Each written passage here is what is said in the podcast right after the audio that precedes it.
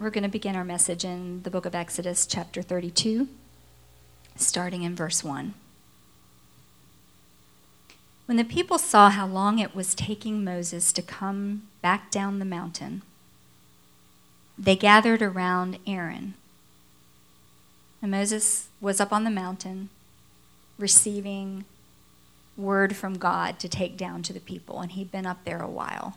And the people were getting restless, wondering where he was. Okay, so that's, that's what's happening here. Aaron, who was a priest, assisted Moses. He was down there with the people while Moses was on the mountain. Okay?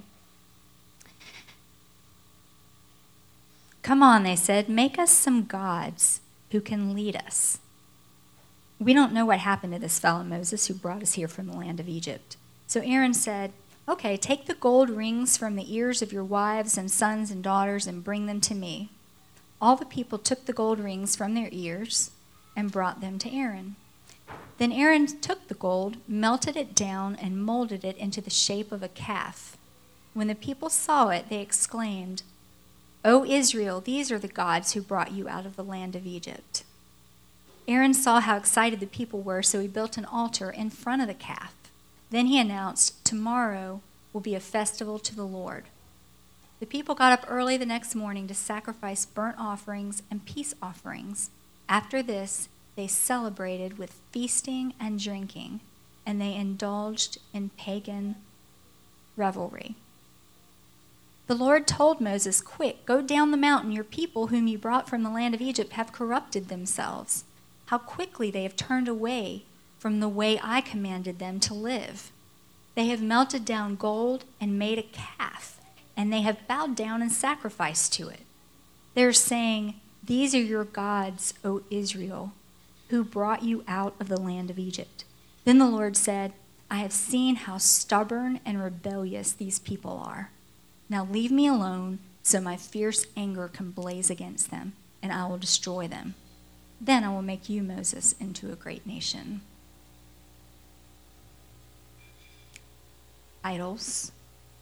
It, it seems really silly when we look at this passage that people would worship a golden calf. I mean, I've, every time I've ever been exposed to this passage of Scripture, I imagine, I mean, this is a baby cow made out of gold, a statue of a baby cow. And it just seems silly to me that people would see that as something to worship, but they did, right? Um, and though it may seem silly, it infuriated God when they did it. He was furious about it, so much so that he said, I'm going to destroy these people for doing this. And Moses interceded on the people's behalf and said and and and talked to the Lord about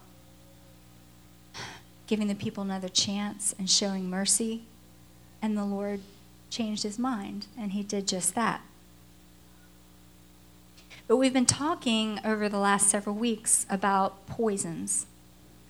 Um, What's Your Poison has been the name of this sermon series, and we're wrapping it up today. And some of the poisons we've been looking at have been pretty obviously toxic things in our lives. But today we're going to look at some things that are a little more subtle. Things that um, can start to take priority in our life that in and of themselves are not bad things, in and of themselves are not sinful things, but still have the potential to compete for the time that we spend with the Lord. And anytime something competes with the time that we spend with the Lord, we're susceptible to slowly drifting away, as we've been talking about. Um, Edie and I had a conversation a few weeks ago when we first started this series, and she shared with me that when she thinks about a poison or something that she struggled with, it's not really something that we would immediately think of as, oh my gosh, that's horrible. You know, that's something you need to eradicate from your life right away. Because you couldn't, even if you wanted to. But um, something that she struggled with and something that she has had the Lord assist her And Edie's going to come up and, and share with us just briefly about that.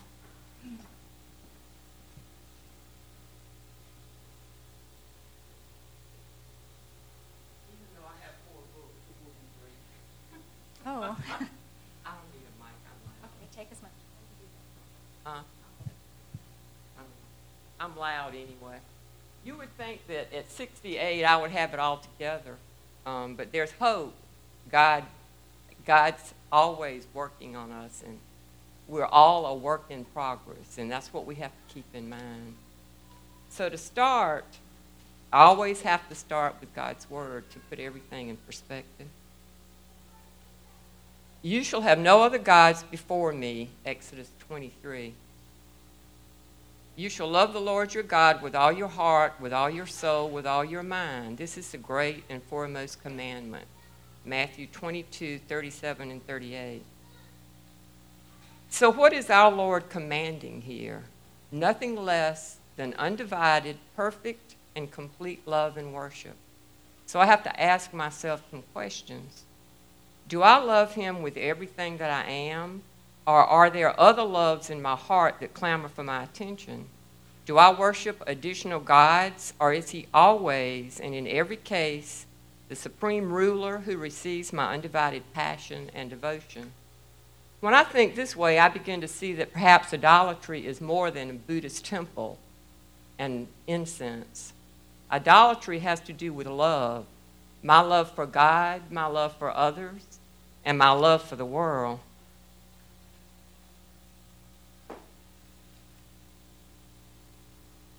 when you think about idols, like Diane said, you, you, a lot of times you think about money, um, lust, greed, um, those, those kind of things that are more obvious. But sometimes an idol in your life can be something that's good. It can be a gift from God because God gives us everything and everyone in our lives. But sometimes we take our focus off of God, the giver, and we become focused on the gift, and that's when it becomes idolatry. And for me, it's always been my children. Um, I know sometimes you think, well, God wants you to love your children, and you know, and that all that's true. God gave us, God gave me my children. But anytime, like Diane said, when something becomes, when you spend more of your time focusing on that versus on God being first in your life, then you need to get on your knees and refocus on God. Now, um, in these books, these are like books that like are in my daily reading and all, and so I, I was thinking about what should I say. So they say it much better than I can say it.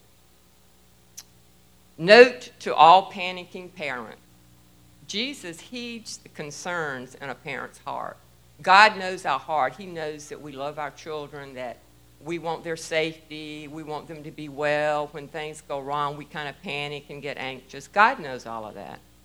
After all, our kids were His kids first. And this is um, the message version of Psalms 127:3. Don't you see that children are God's best gift, the fruit of the womb, His generous legacy? Before they were ours, they were His. Even as ours, they are still His. We tend to forget this fact regarding our children as our children, as though we think we have the final say in their health and welfare. We don't. God is in control. Thank goodness He is in control. Um, this passage from, um, I don't know if anybody's ever read Sarah Young, Jesus Calling Us a Daily Devotion. It has meant the world to me. And this, um, this daily devotion really is the one that made me start really becoming aware that my children were becoming idols in my life. And, and the first step is you recognizing what's, what you're focusing on more than God because you have to recognize it and you have to confess it, and then God will work with you on that. So, in this book, this is like Jesus talking to you. It's a, day-to-day type thing. So this is what Jesus is saying. Entrust your loved ones to me. Release them into my protective care. They are much safer with me than in your clinging hands. When I read that, I said, wow, that's me. I mean, I could have invented the term helicopter parent. Um, if you let a loved one become an idol in your heart, you endanger that one as well as yourself. Remember the extreme measures I used with Abraham and Isaac. And this scripture, I used to always, I would skip over it because I, every time I read it, I would start getting afraid that God was going to take my children. This is Genesis 22 9 through 12. When they reached the place God had told them about, Abraham built an altar there and arranged the wood on it. He bound his son Isaac and laid him on the altar on top of the wood. He reached out his hand, took the knife to slay his son. But the angel of the Lord called out to him from heaven, Abraham, Abraham. Here I am, he replied. Do not lay a hand on the boy, he said. Do not do anything to him. Now I know that you fear God because you have not withheld from me your only son. Um, when you release loved ones to me, you are free to cling to my hand. As you entrust them into my care, I am free to shower blessings on them. My presence will go with them wherever they go, and I will give them rest. God helped me to understand that as long as I was trying to control the lives of my children and, and not leave that to God, that I was actually keeping God from being able to bless them. And as a parent, you truly want your blessings to be all that God can do. Um, okay, and this is another scripture, I mean, another um, entry. Though I have brought many pleasures into your life, not one of them is essential. Receive my blessings with open hands. Receive your children with open hands. Enjoy my good gifts. Enjoy my children that I'm giving to you to help me take care of. But do not cling to them.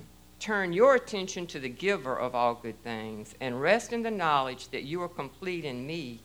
The one thing you absolutely need is the one thing you can never lose my presence with you. We have to get to the point, I had to get to the point in my life that I could say, and it's, it's, your, heart, it's a heartfelt thing. We say it all the time oh, I love Jesus. Jesus is the first thing in my life, you know, that I have no other gods before me. It's got to be it's got to be true to your heart that Jesus really is first in your life. That you've got to be willing to let go of anything or anyone that God has given you because you know God's way is perfect. There's, there are a lot of things we don't understand, and, and I've lived, you know, 68 years, there are a lot of things that have happened in my life that at the time I say, I don't understand that. But then in the end, God had a plan and He had a perfect plan. And I can say that about my children because when children are little children, you know, it, it's 24 7. You have to do everything for them, you have to control their lives. But when they become of age, when they become adults, the helicopter parent stuff shouldn't apply anymore. my children are in their 30s. They're married, they have children. You know, it's about time for me to trust God with their lives. And, and that's what I have struggled with. I, I've wanted to be in control of all of it. This scripture, which is Psalm 62, 5 through 8, I read every day. Find rest, O my soul, in God alone. My hope comes from Him he alone is my rock and my salvation. He is my fortress. I will not be shaken. My salvation and my honor depend on God. He is my mighty rock, my refuge. Trust in Him at all times. Pour out your hearts to Him. When, when God is my hope, my only hope, I, my hope can't be in my children. My hope has got to be in God. It can't be in me to protect my children. Only God can do that. And I will say that. Um, am I all the way there? No. Do I have my moments? Yes. But God has really worked with me on this, and, and I thank Him for that. And I can say, once I got to the point that I said, I surrender, just like the song, Lay Me Down, um, I, I had to say to God, okay, I've been talking long enough. I've been controlling long enough. I've got to give it to you, Jesus. And it has just been wonderful. it's been it's been that godly peace that you can get. You can relax. You know, I've gone through two therapists about anxiety, all of it about my children. People used to say to me, "Oh, you're so laid back at work," and all of a sudden, nothing. I don't care about anything. I don't get upset or anxious about anything other than my children. And it just kept on and on and on until it got to the point that they were saying to me, Mama, you need to go see a counselor. so um, it's been good for them and it's been good for me. Um, one last thing is um, it says, prayerfully release your loved ones to me. Restrain your urges to solve their problem Use your time and energy to listen to them and pray for them. Trust in my love and my wisdom. I can work changes in your loved ones' lives beyond anything you might ask or imagine. And this scripture, Ephesians 3 20, 21. Now, to him who is able to do immeasurably more than all we ask or imagine, according to his power that is at work within us, to him be glory in the church and in Christ Jesus throughout all generations, forever and ever. Amen. So basically, you know, God had to let me see that if I turned it over to Him, He can do more for my kids and bless them more in their lives than anything I could have ever done. I was holding their blessings back. And I thank God for opening my eyes. And, um, you know, if anything, I just hope that if any of y'all are struggling with that, it won't take you until your children are in their 30s and married and have their own children. And see, it was sneaking in even with my grandchildren, but now it's like they call me, there's a illness or a sickness, and before I like freak out, I get on my knees and I pray and I tell them, say a prayer and God will take care of it.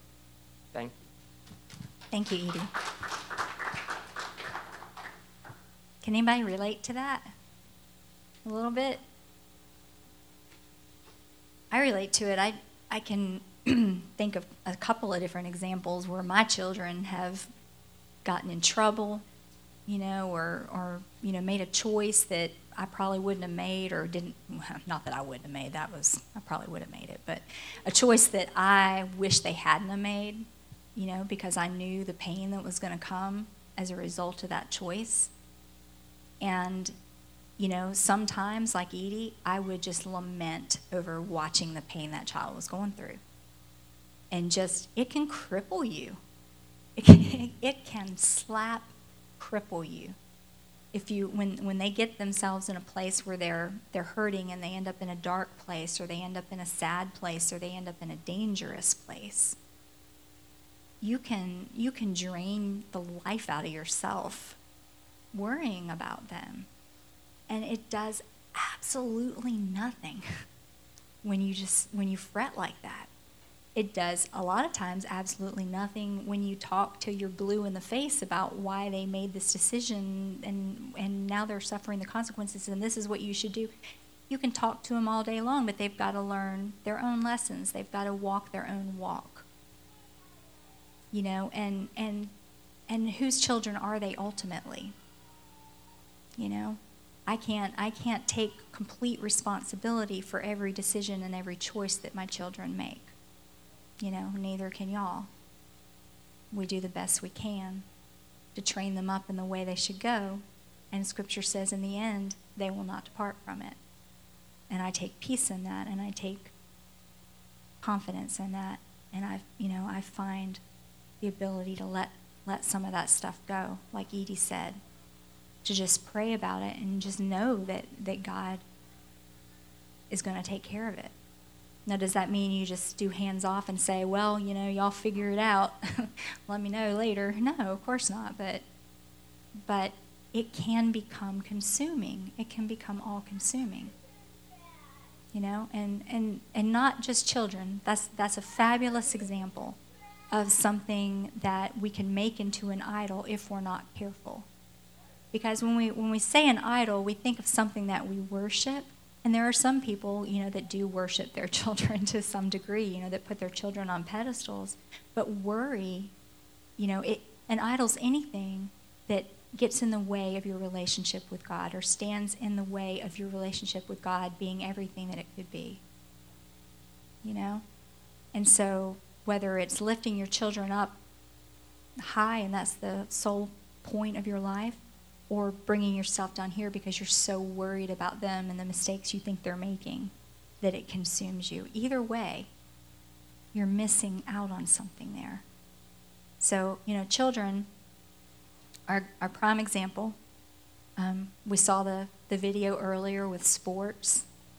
You know, not that, you know, fans that go and get painted up or, you know, making football an idol, but sports can become an idol in, in our lives.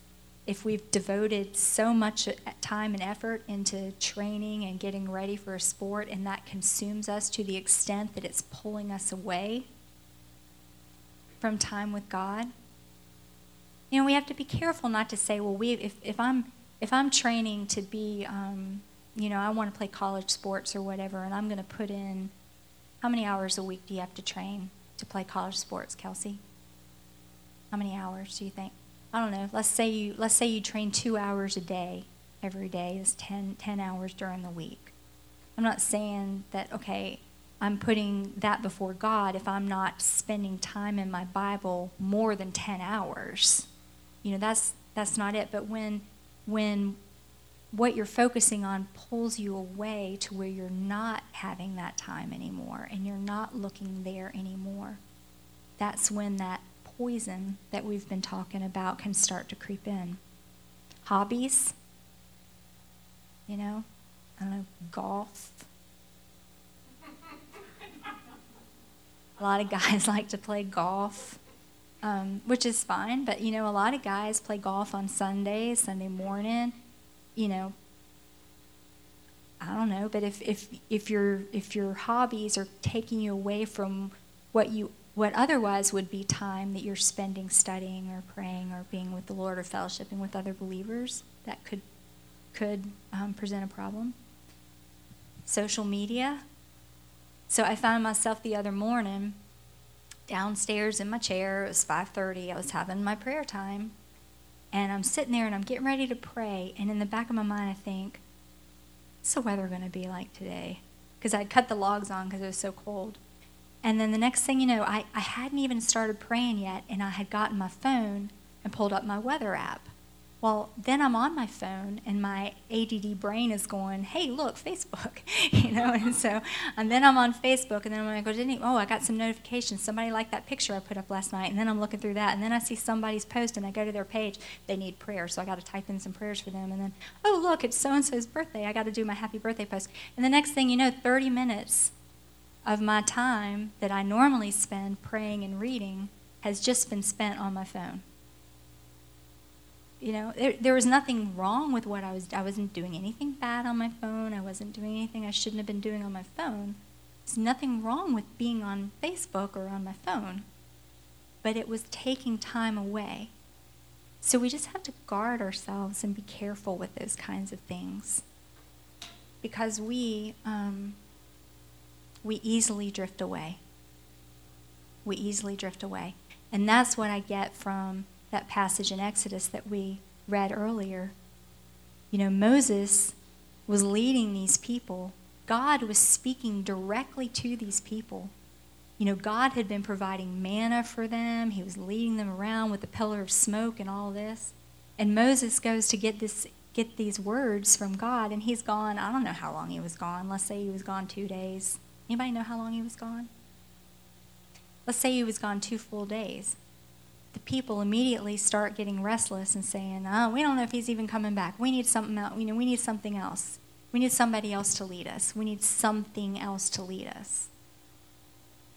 We're so easily distracted. Um, I'm going to look in Nehemiah for a minute. Nehemiah chapter 9. And this is um, after the repair to the walls. The wall has, has been completed. And Nehemiah noticed that there was um, a drifting away of the people. The people had started to drift away from the Lord. And starting in verse 6,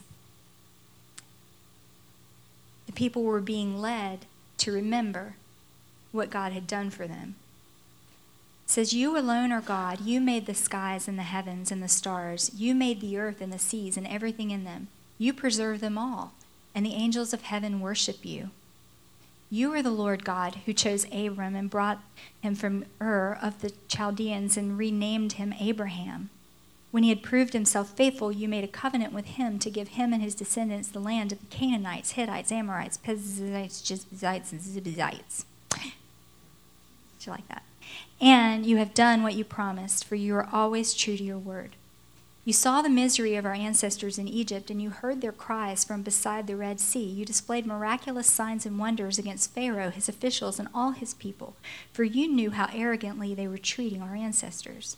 You have a glorious reputation that has never been forgotten. You divided the sea for your people so they could walk through on dry land, and then you hurled their enemies into the depths of the sea. They sank like stones beneath the mighty waters. You led our ancestors by a pillar of cloud during the day and a pillar of fire at night so that they could find their way. You came down at Mount Sinai and spoke to them from heaven. You gave them regulations and instructions that were just, and decrees and commands that were good.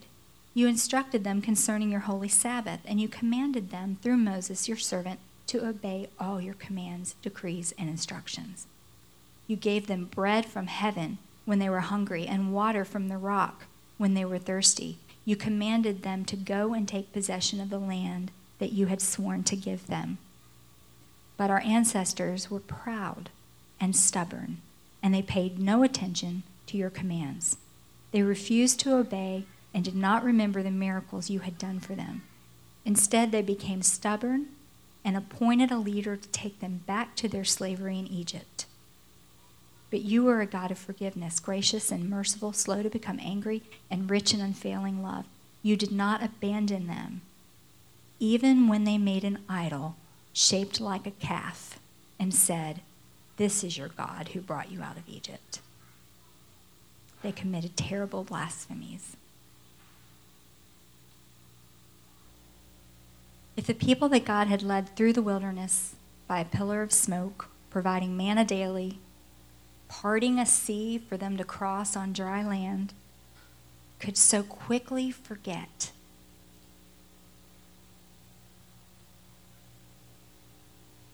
And create an idol. How much quicker will we do that? How easy is it to forget the things that God has done in our lives? And and drift away. We started this series called What's Your Poison four weeks ago. Today's the last day of it. We began on Davy and Selah's last Sunday with us. And we started it with the question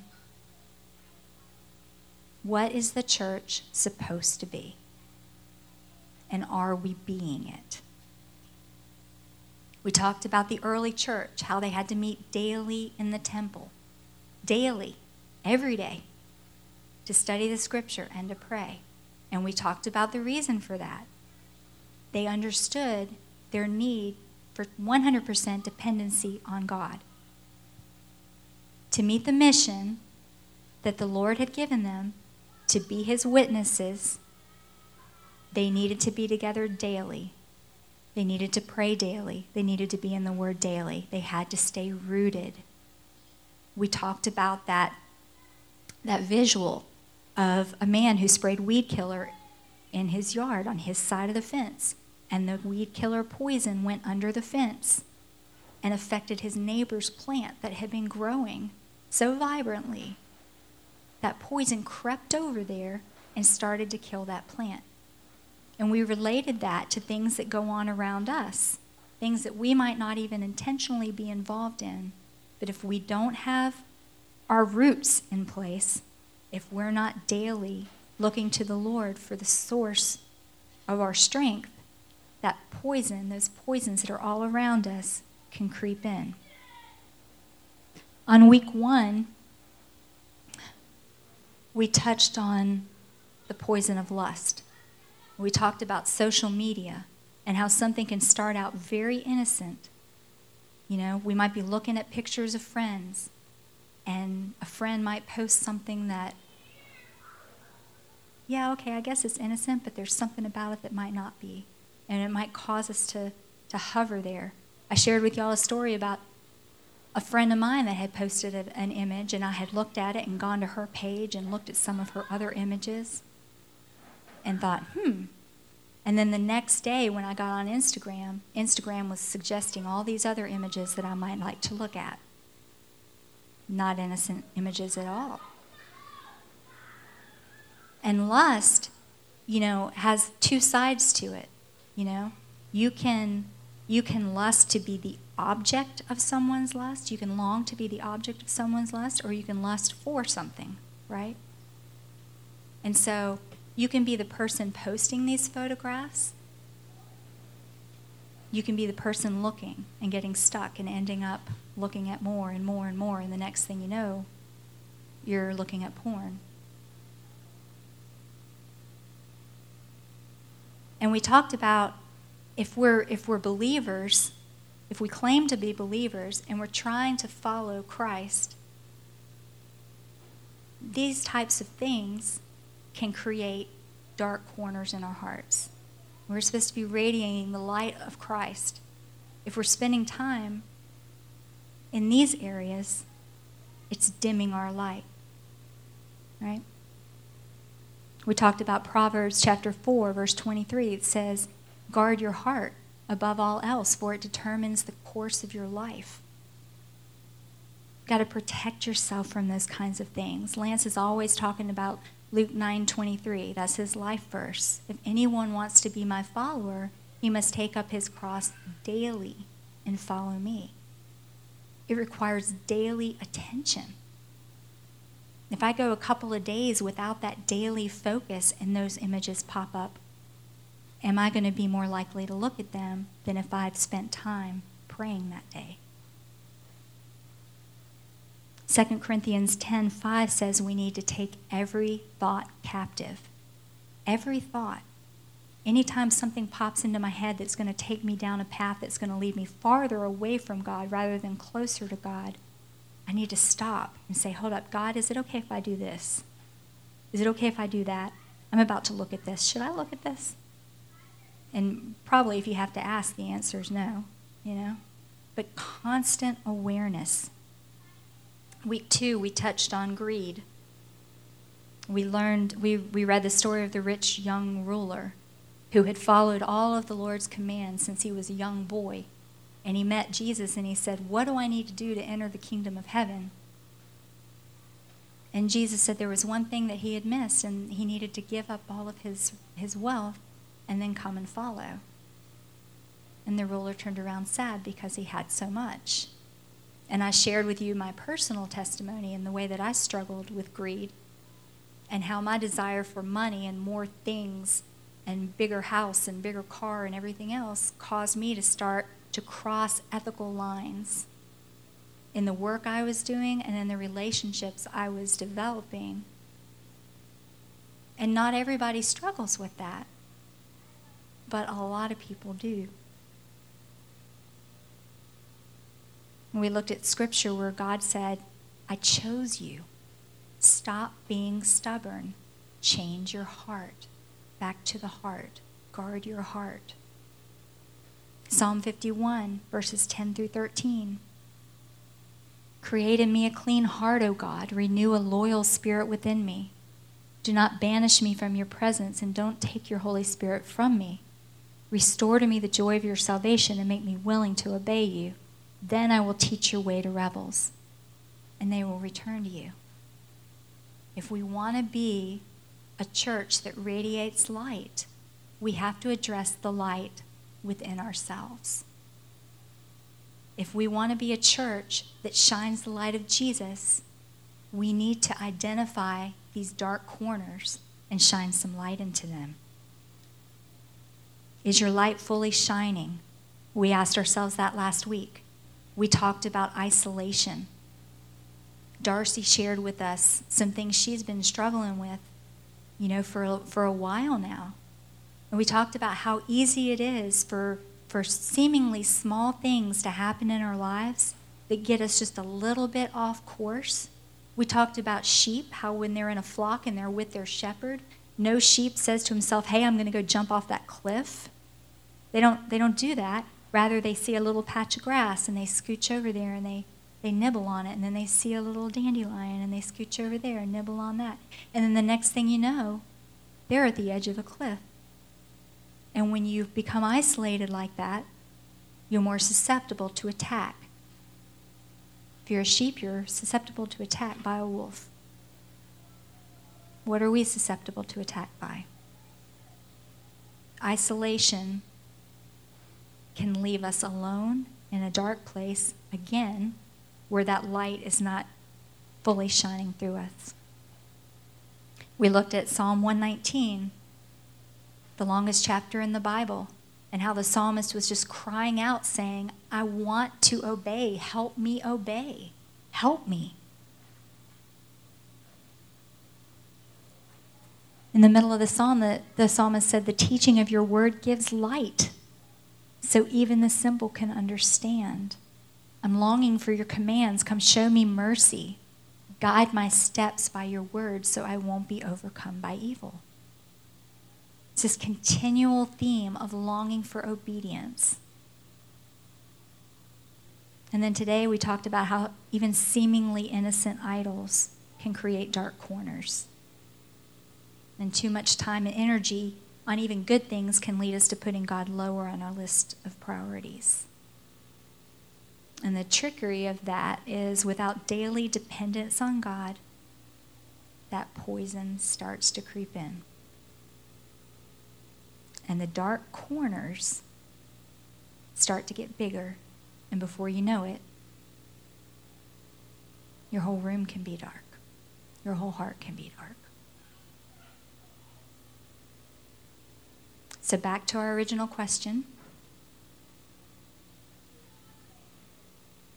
What is real life? Who are we? What are we supposed to be? Are we being it? Are we being a place that's flooding the light of Jesus around us? Are we individually shining the light? Or do we have some dark corners that we need to illuminate some light into? Do we have a little bit of poison that's crept in there that we need to identify and eradicate? Because it can be eradicated. But you got to name it.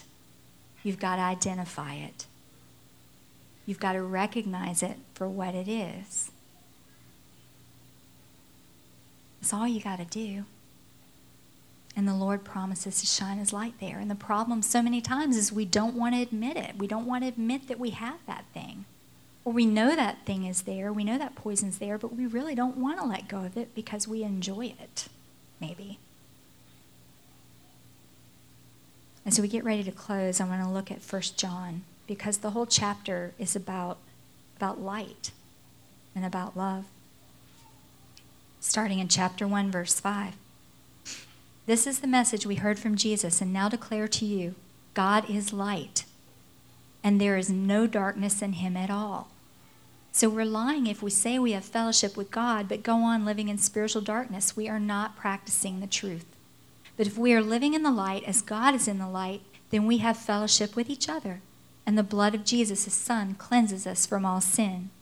If we claim we have no sin, we are only fooling ourselves and not living in the truth.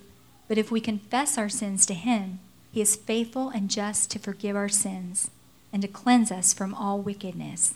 If we claim we have not sinned, we are calling God a liar and showing that his word has no place in our hearts. My dear children, I am writing this to you so that you will not sin, but if anyone does sin, we have an advocate who pleads our case before the Father. He is Jesus Christ, the one who is truly righteous he himself is the sacrifice that atones for our sins, and not only our sins, but the sins of all the world. And we can be sure that we know him if we obey his commandments. If someone claims, I know God, but doesn't obey God's commandments, that person's a liar and not living in the truth. But those who obey God's word truly show how completely they love Him. That is how we know we are living in Him. Those who say they live in God should live their lives as Jesus did. And skipping over to verse 15 of chapter 2. Do not love this world, nor the things it offers you. For when you love the world, you do not have the love of the Father in you. For the world offers only a craving for physical pleasure, a craving for everything we see, and pride in our achievements and possessions. These are not from the Father, but are from the world. And this world is fading away, along with everything that people crave. But anyone who does what pleases God will live forever.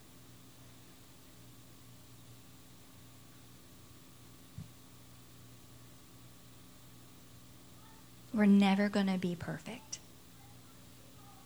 We're never going to cease struggling with sin or cease struggling with these dark corners until the day we're with the Lord. But what we can do is recognize that joy and light come through obedience. It's something we can seek out. It's something that we can strive for on a daily basis. How freeing is it to identify something that's keeping you from being luminous, to identify it and have it removed.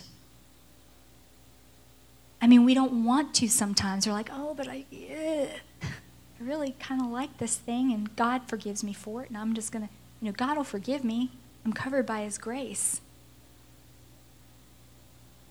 But if you just give it to Him and let Him shine the light on it, the freedom and the joy that comes as a result of that is so much more than whatever pleasure you think you're getting out of it. Does that make sense? We all have a, poison, if you will. Um, and as we get ready to close in a minute, I have an exercise that I'd like for us to do. We're going to pass around um, these poison vials, if you will. And as the, as the box comes around, I'd like for each of you to take a poison vial and a piece of paper and a pencil. And Rachel, if you'll start passing this around. Um, my prayer is that each one of you would identify at least one at least one thing that's been creeping into your life and has been affecting your growth in Jesus. At least one thing that's been casting a shadow on your light. And maybe you have more than one. Maybe you have two. And maybe you have ten. I don't know. But just identify at least one today and I want you to write it down on your piece of paper and fold it up and seal it up in your poison vial. And as the worship team sings a closing song here in a minute, I would invite you to come up to this altar that we've created today with our benches again. And, and pray for God to eradicate this poison from your life. And pray for the Lord to illuminate any dark places in your heart, any place that's keeping you from shining fully for Him. And then once you've done that, take your poison vial and put it straight in the trash can, ridding yourself from it symbolically I'm not going to look at them. Nobody's going to look at them because they're going straight in the trash can, and the trash is going straight to the dumpster when we're done. This is just an opportunity for you to identify that one thing and begin the journey of getting rid of it once and for all. If the worship team will come up, we'll get ready to close. And let's just pray, pray together as we prepare for this. Father God, we just we come before you, recognizing that um, we all have areas that we need to work on still. We all have things that are toxic that have crept into our lives and that are keeping us from being everything that you've called us to be. Things that are keeping us from shining a light. And Lord, as a body, as real life church, we want to fulfill the mission that you've given to us. We want to shine a light and tell others about you. But we recognize, Lord, that as long as we have this darkness in us, our light is dimmed. And so, Father, I just pray for each one of us, Lord, that you would reveal to us what that thing is that we need to let go of. And Lord, that you would take it today. In Jesus' name, amen.